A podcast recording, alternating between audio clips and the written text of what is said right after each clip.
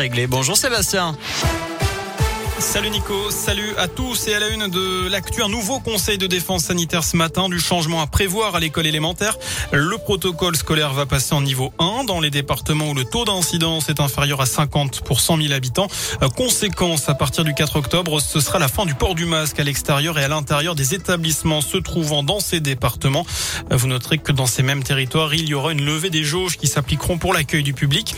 Il n'y a par contre pas d'adaptation du pass sanitaire à ce stade au niveau local. Le port porte-parole du gouvernement l'a en tout cas confirmé. L'amélioration sanitaire se poursuit grâce, je cite, à la campagne de vaccination.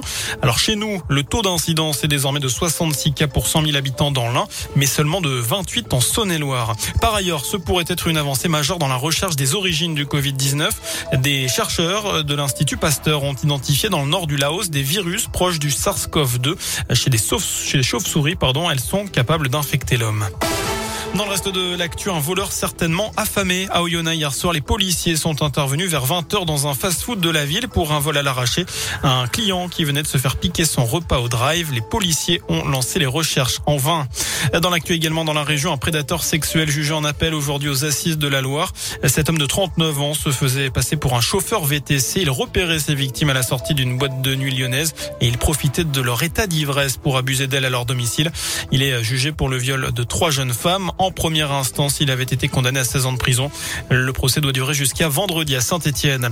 Un jour de grève demain dans l'éducation nationale. Quatre syndicats réclament un plan d'urgence avec création de postes, augmentation de salaire et amélioration des conditions de travail. Dans ce contexte, retour sur le coup de gueule du syndicat SNUIPP.